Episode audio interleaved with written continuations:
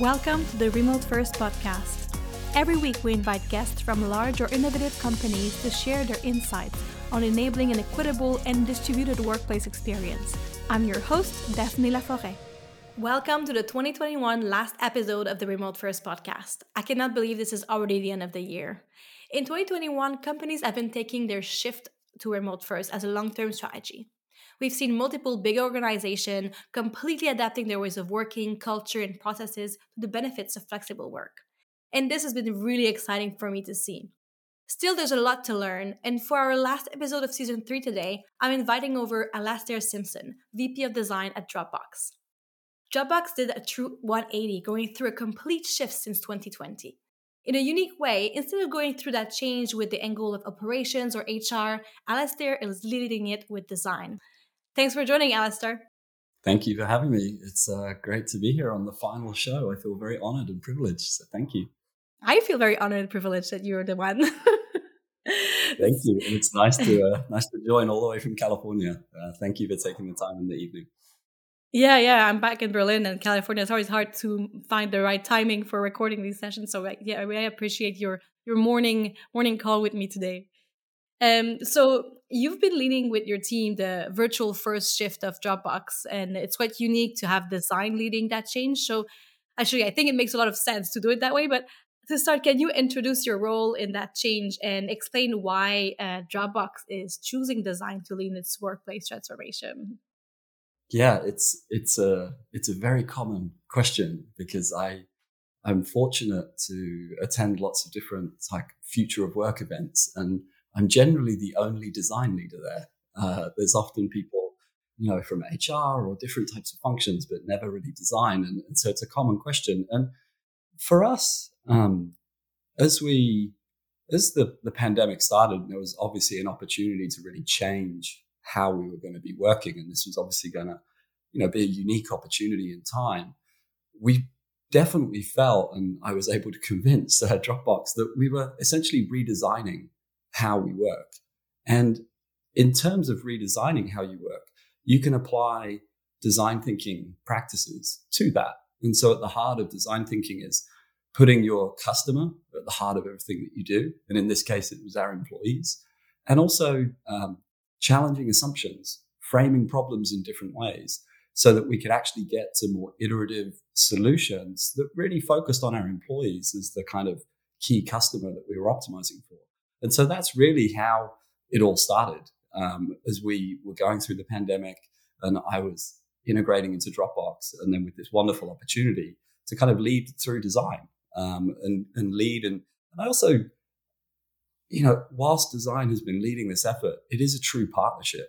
Like design, when you're building products, is a true partnership with engineering, product, data science, lots of different functions. And it's been exactly the same at Dropbox, where I've been partnering with the people team, um, people analytics team, many different functions across the business to make sure that we're being inclusive in how we're thinking about changing uh, work for the better for our employees.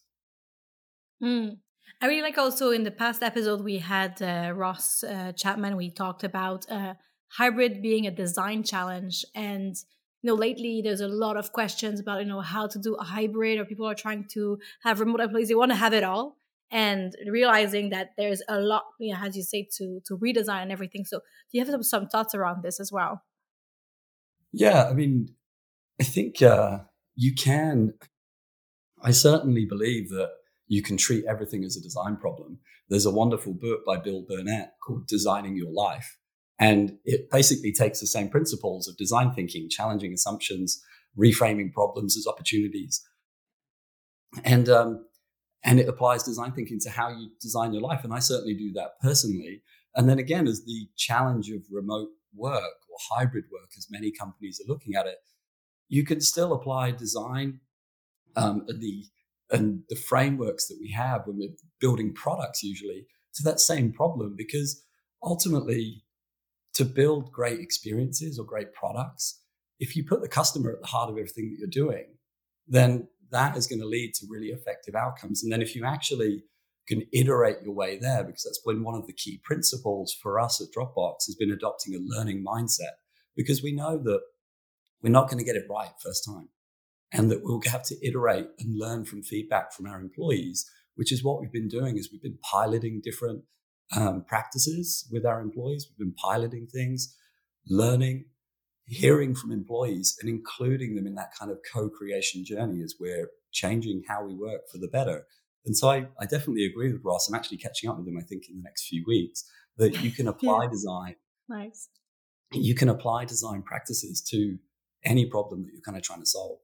So, in all the things that you've done at Dropbox, uh, basically you said that you were having a learning process for everything, you know, having a learning approach. What is the thing that you mostly was the biggest learning uh, during that process of going virtual first? I think uh, I don't know if it's obvious or not, but I think, and I'll lead with the it's behavior change, really, right? If you actually, and then that may sound simple, but it, it's often really, really hard. And so, especially when you're trying to do that at scale. And so, if you think about how we work, and certainly how I think about how we work, it effectively hasn't really changed for over 100 years. Like the models that we've been working in came from factory work where you started at eight, finished roughly at five. There was a bell to start the day and a bell to end the day that got adopted into schools as well. And there were set times for breaks. And it was always synchronized in time in the same place. Modern office work really is exactly the same. Like we just go to a building and, you know, we have meetings, like we come together synchronized in time.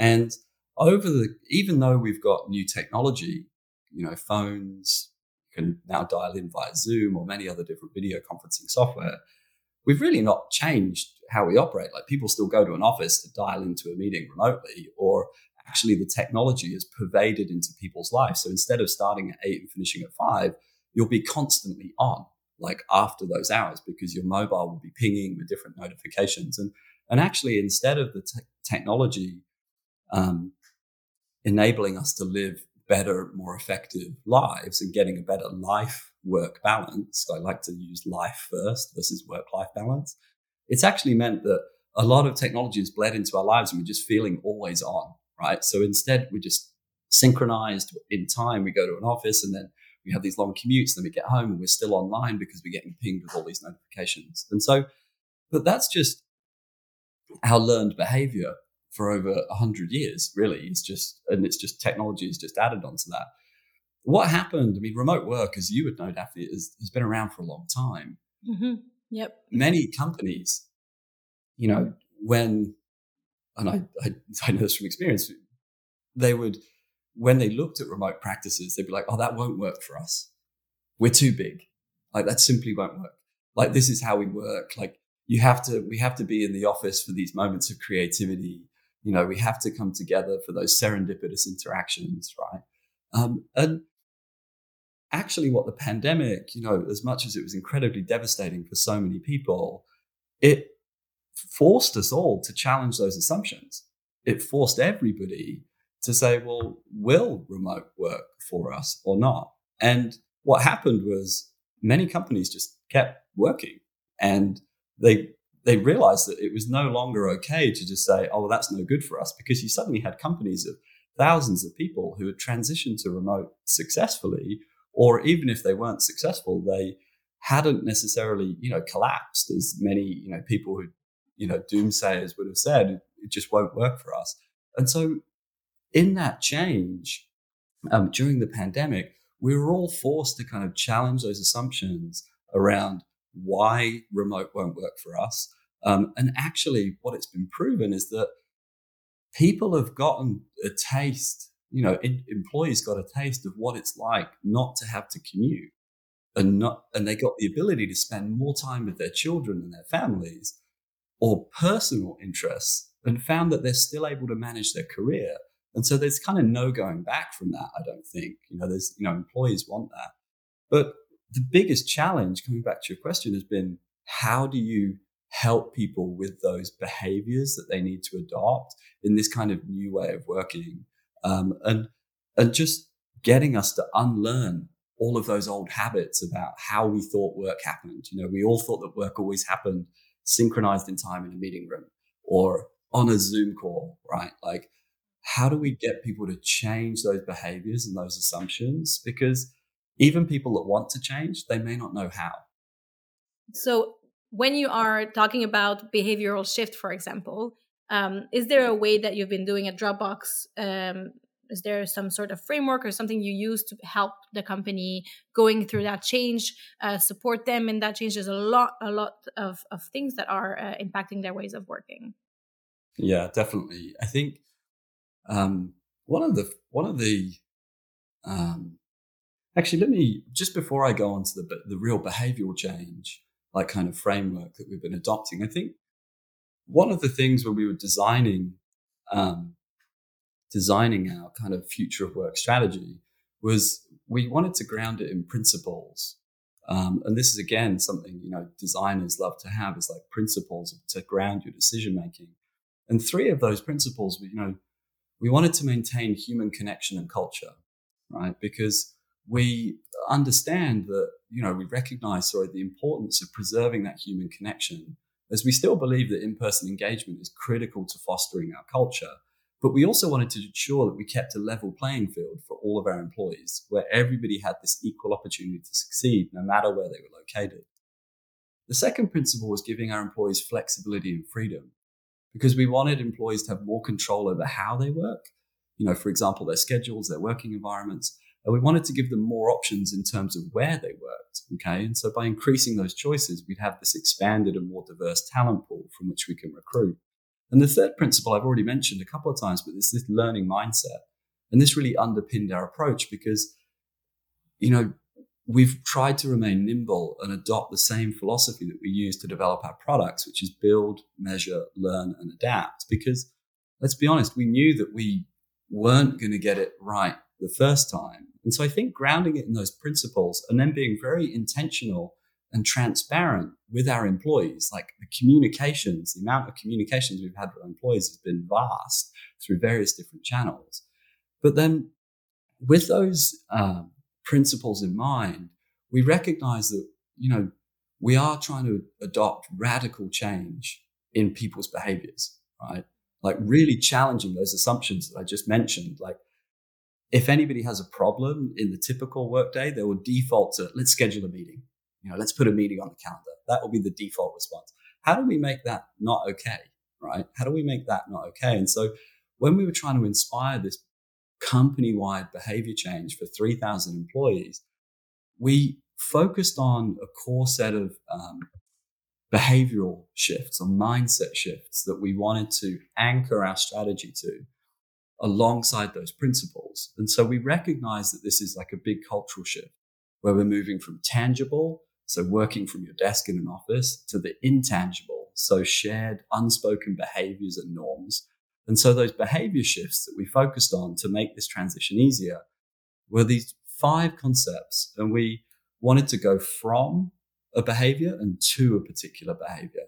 And so the behavior, first one was going from busyness, where people just feel busy checking off tasks on a task list, to actually making sure that employees felt that they were providing impact you know, to our customers and to the business. The second one was about going from all day syncs, so synchronous all day meetings, you know, the, the badge of honor of being back to back all day, right? Which is not good. That's not a good thing, right? Uh, but somehow in our society, we've built that up as a good thing to going to asynchronous by default. And that's one of the, you know, the words I think of 2021 around remote work is like, how do you work more asynchronous by default? The next behavior shift was getting people to go from disconnection, where they feel disconnected from their employees and the company, to belonging. How do you help people feel like they belong at the company and that they're included, even when working remotely? And then the last two is going from overload to focus. How do we help people feel like they're just totally overloaded with work to actually being able to focus on the right problem to try and solve for the customer and for our business? And then the last one is going from consensus driven to conflict mastery because we believe certainly in when you're working remotely, you do miss some of the physical, the, the kind of physical cues that you get in person. And so trust can be broken like faster when you're working remotely. And so how do you actually go from this consensus driven approach to conflict mastery, even when working remotely? And so those behavior shifts, along with our principles, kind of underpinned how we were trying to help employees go from those behaviors to those behaviors. And we've got a lot of tangible resources that we've given employees to kind of help with that, which I can talk a little bit more about if you want. I'd love to. I'm actually already super impressed by this framework and everything you put together. Uh, you know, for having worked remotely for many years and you know as uh, in a fully remote company also in the past it's really nice to see obviously big corporation or big companies having to grow through this and you know build a whole system for 3000 employees to uh, it's i've never seen this before you know? This is something that is completely completely new and this uh, pandemic we've learned so much just by seeing that you see so many big companies going through that. Um I would love, love, love if you could actually go through these different behavior um, frameworks that you talked about and really share examples of like where you showed how to go, go over these specific topics because we often say like okay we are looking uh, about how we can do this how can make it more uh, create more trust in the company but we don't necessarily talk enough about what are the things that we are doing so i love to if you have any examples that would be really cool to hear of course, there's a, there's um, we've actually we've, we've shared this. I think I think you know this. If and for anybody listening, if you just go to Google and search for the Dropbox Virtual First Toolkit, you will find over 20 kits in this toolkit. And what these are, I mean, these were grounded in design thinking, really, but they're grounded in these behavioral shifts. So, for example, um, how like one of the, the behavior shifts is how do I go from all day syncs, so where I'm in meetings constantly, to async by default, right? And so what we've done, and especially when you're trying to do this at scale, is at scale and remote, I certainly believe that you need to give employees self-serve tools for how to manage these behavior shifts, shifts, challenge their own assumptions, and give them frameworks and guardrails for how to change. Because just like any, you know, any behavior change that you're trying to, to make, giving people some form of guidance is really helpful, right? Like I, I go to a, uh, I'll use the analogy. I go to a personal trainer. I do that because I'm trying to change my own behaviors and I want to be guided through that, right? That's essentially what that guide is doing. But when you're remote, you can't have like a one-on-one personal trainer the whole time, right? Like you, it just doesn't work. And so the toolkit is about is over 20 individual kits where they step through um, practical ways to change your behaviors. And they've got worksheets. You can do them individually or you can run them as a team. And we shared these with obviously the entire company and now the world externally. But that all day syncs to async by default. One of the key kits in there is how to reduce unnecessary meetings. Okay. And it walks you through a step by step guide of how to look at the meetings that you've got scheduled. What is the purpose of them? Why do you have them? Are they recurring? And then helps you challenge your assumption about should this be a meeting, basically, right? And what we also do in that kit is we give people permission to say no to meetings and we give boilerplate examples of how to politely decline a meeting. So, I love that. because again, people, there is social pressure where you get invited to a meeting and you hit yes by default because that's just what you do, right? You click yes. There's the social pressure to kind of say yes to this meeting. And then you turn up to a meeting and there's no agenda. You're not really sure what the outcome is, who's running it. There's 10 people. And if you, I always do the math. If there's 10 people in an hour long meeting, that's 10 hours. That is, that is like a quarter of a week, right? Worth of people, person time. So that's a lot. And so if that meeting is not, um, you know, outcome focused, inclusive, doesn't have an agenda, and you know, inclusivity is also part of this because how do you run inclusive meetings? Incredibly important. And we have a kit in the toolkit about how to run inclusive meetings because different types of personality types if you're more introverted, you may want an agenda so you can prepare before the meeting so that you can actually know, get in your head what you might want to say, right? Based on the topics that are going to be covered. If you don't have an agenda, how does somebody prepare for that meeting? It's not very inclusive. Okay. And so the kits in the, in the toolkit are designed to really help people step by step, give them frameworks and guardrails. They're not process, they're not check boxes, they're not total instructions. We encourage people to flex with them, but they're just designed to help people get over that hurdle and change their own behaviors. And, and we have a number of them anchored to all of these, you know, from disconnection to belonging. We have a number of um, kits to help teams create team charters. Because if you have a charter as a team and you know what your mission is as a team, you feel like you belong. You actually feel like you're you're part of this team. You've created that. But and so we've got a kit in there about how to kind of help people do that, and then also how to you know just get to know one another. And so these are really really important to give to employees so that at scale people can self-serve and have guidance and then create confidence around how they're going to work in these kind of new ways of working. And the other, the only point I'll add on to this is we partnered with our um, L&OD team early on to um, run training at scale for a couple of these tool uh, kits because we believed that there was a couple of them that were really important for us to get right to help people reduce unnecessary meetings and work asynchronous by default. And so we trained over a thousand people synchronously. Like we did live training on these behaviors uh, because we just believe they're just so important for to help people get over the kind of hurdle um, in this new way of working.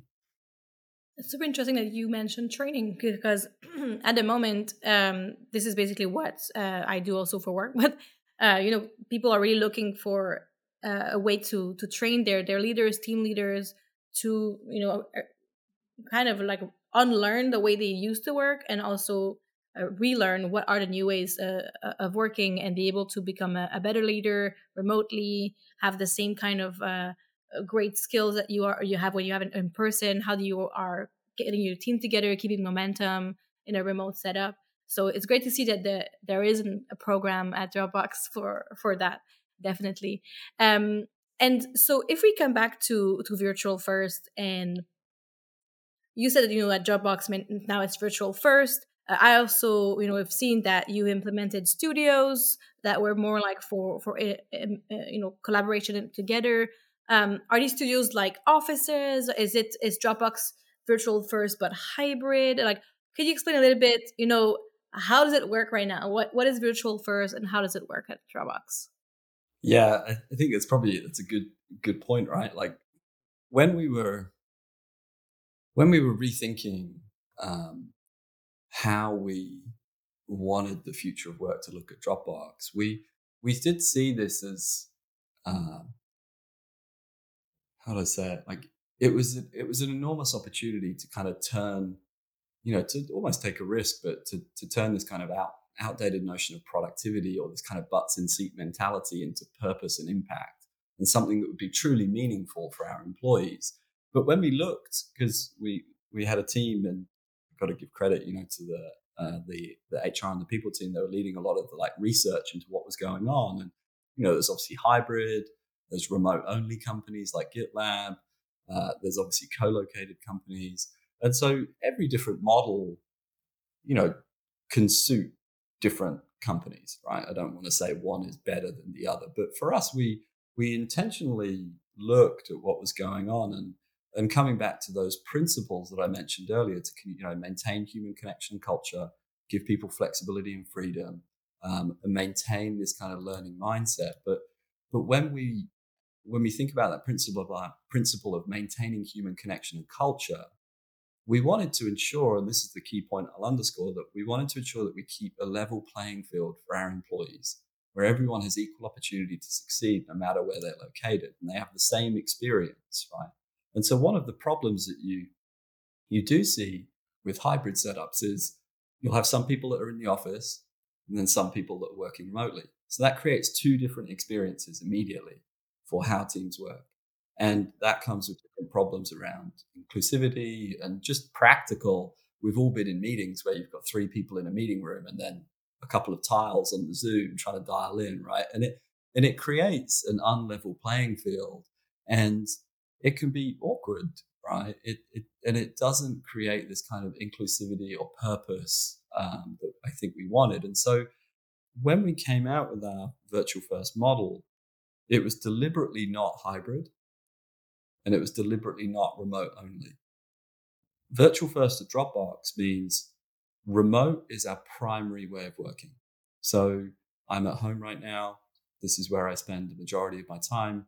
Um, and when we dial into obviously Zoom meetings, we all have a level playing field, we're all equal um, on that kind of Zoom grid.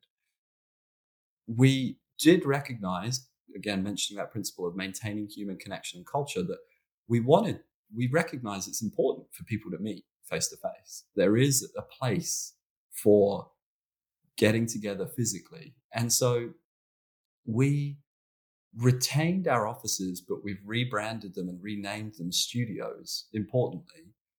And we've been very intentional and purposeful about what those studios are for. And those studios for us are meant for meaningful moments of connection, collaboration, and culture building.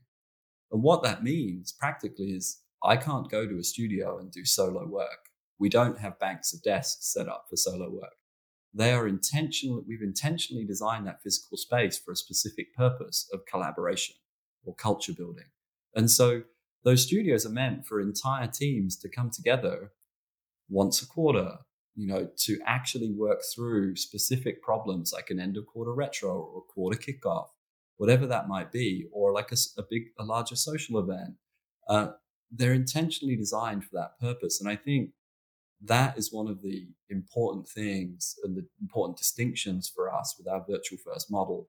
Now, you might ask how are those studios going in the US. We still haven't reopened them, just due yeah, that was about. I was about to ask exactly this question. I was like, so what's the usage rate right now? Are you just empty, or are people going a little bit? Like, because uh, it's it's real estate, you know. It's. uh I'm, I'll be curious.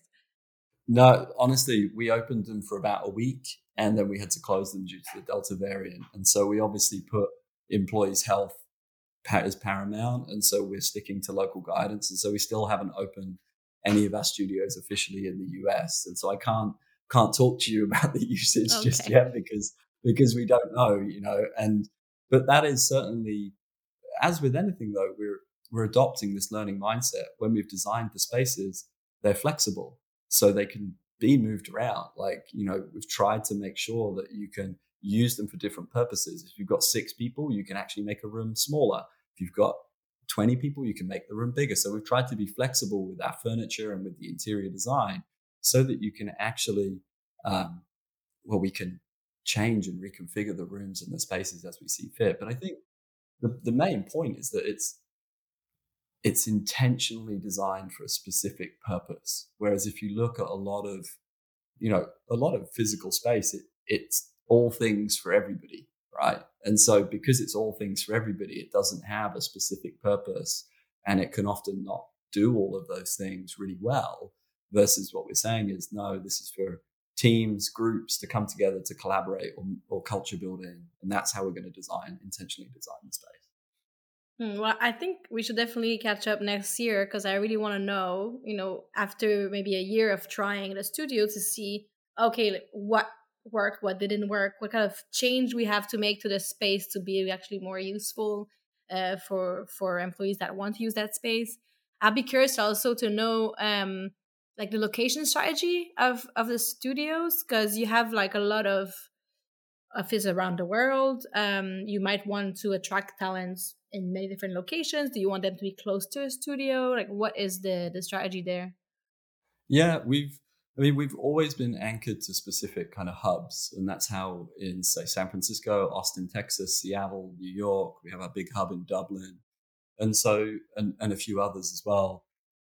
Where as the pandemic has gone on, um, we as a company we are just getting more geographically dispersed right? We've encouraged hiring in different locations uh, because we we wanted to, right? Like we we recognize that it's a it's an opportunity to diversify our talent pool, and we've had great success in closing roles faster, having more applicants, and increasing the diversity of our candidates just through opening up different geographic locations.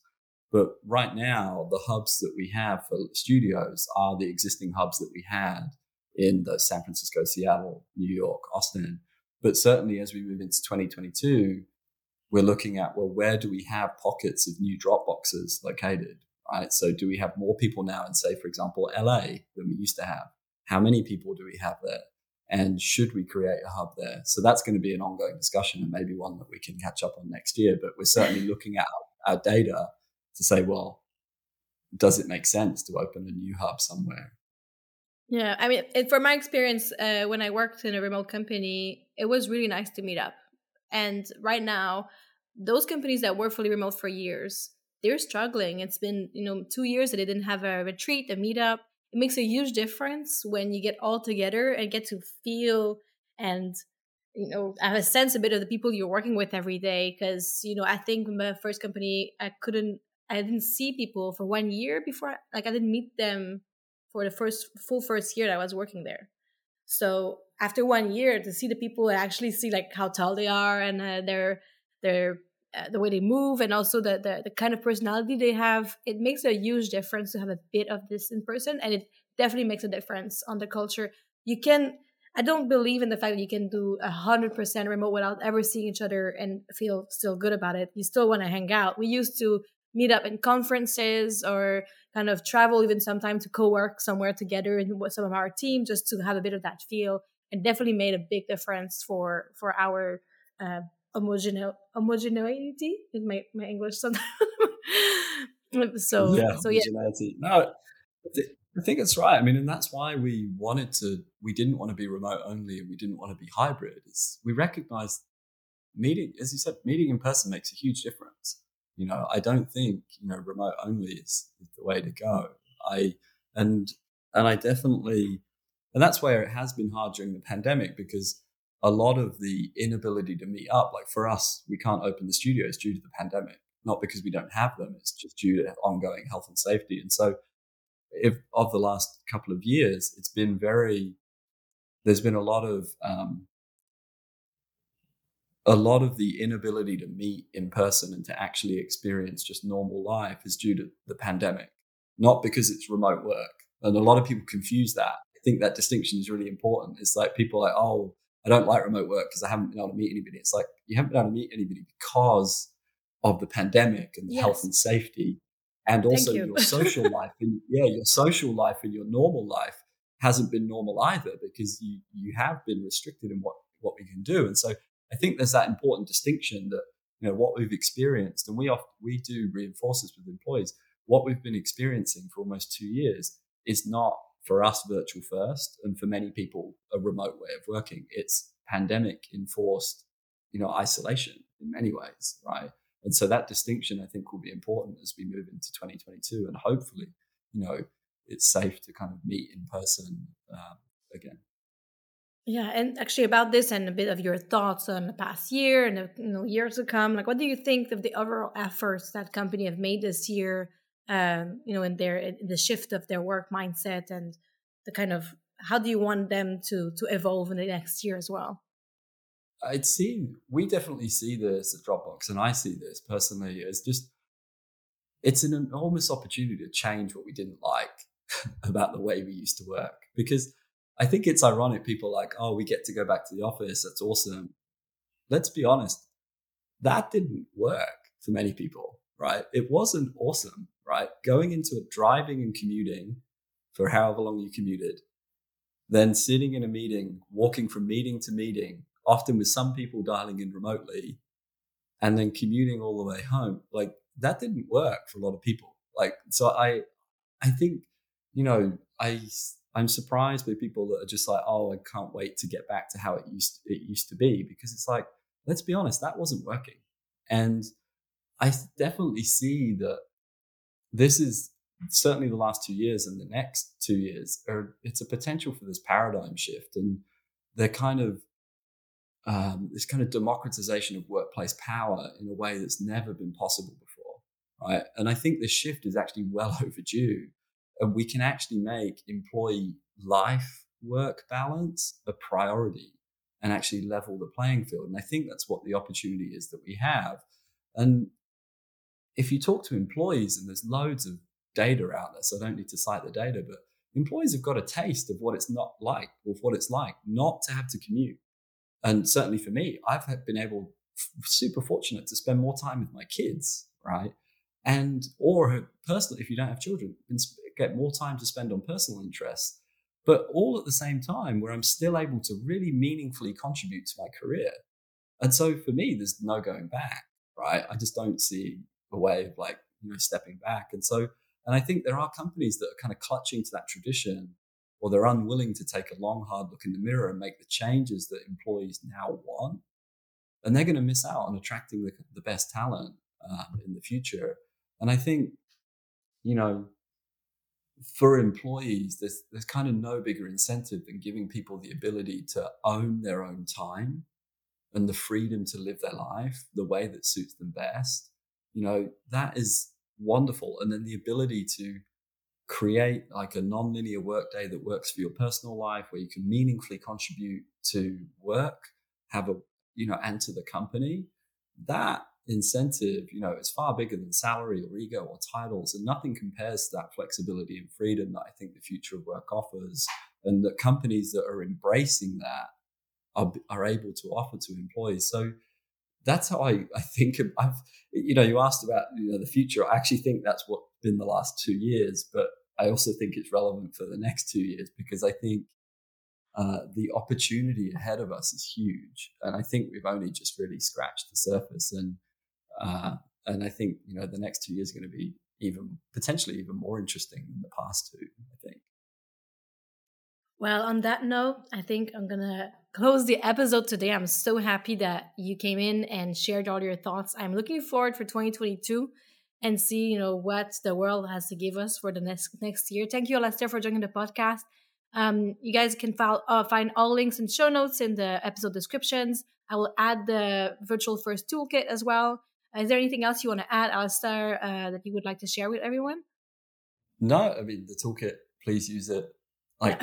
I, I guess the only thing is challenge your own assumptions. It's hard, but it's super worthwhile, right? It's super worthwhile. You know how we used to work and how we think work gets done.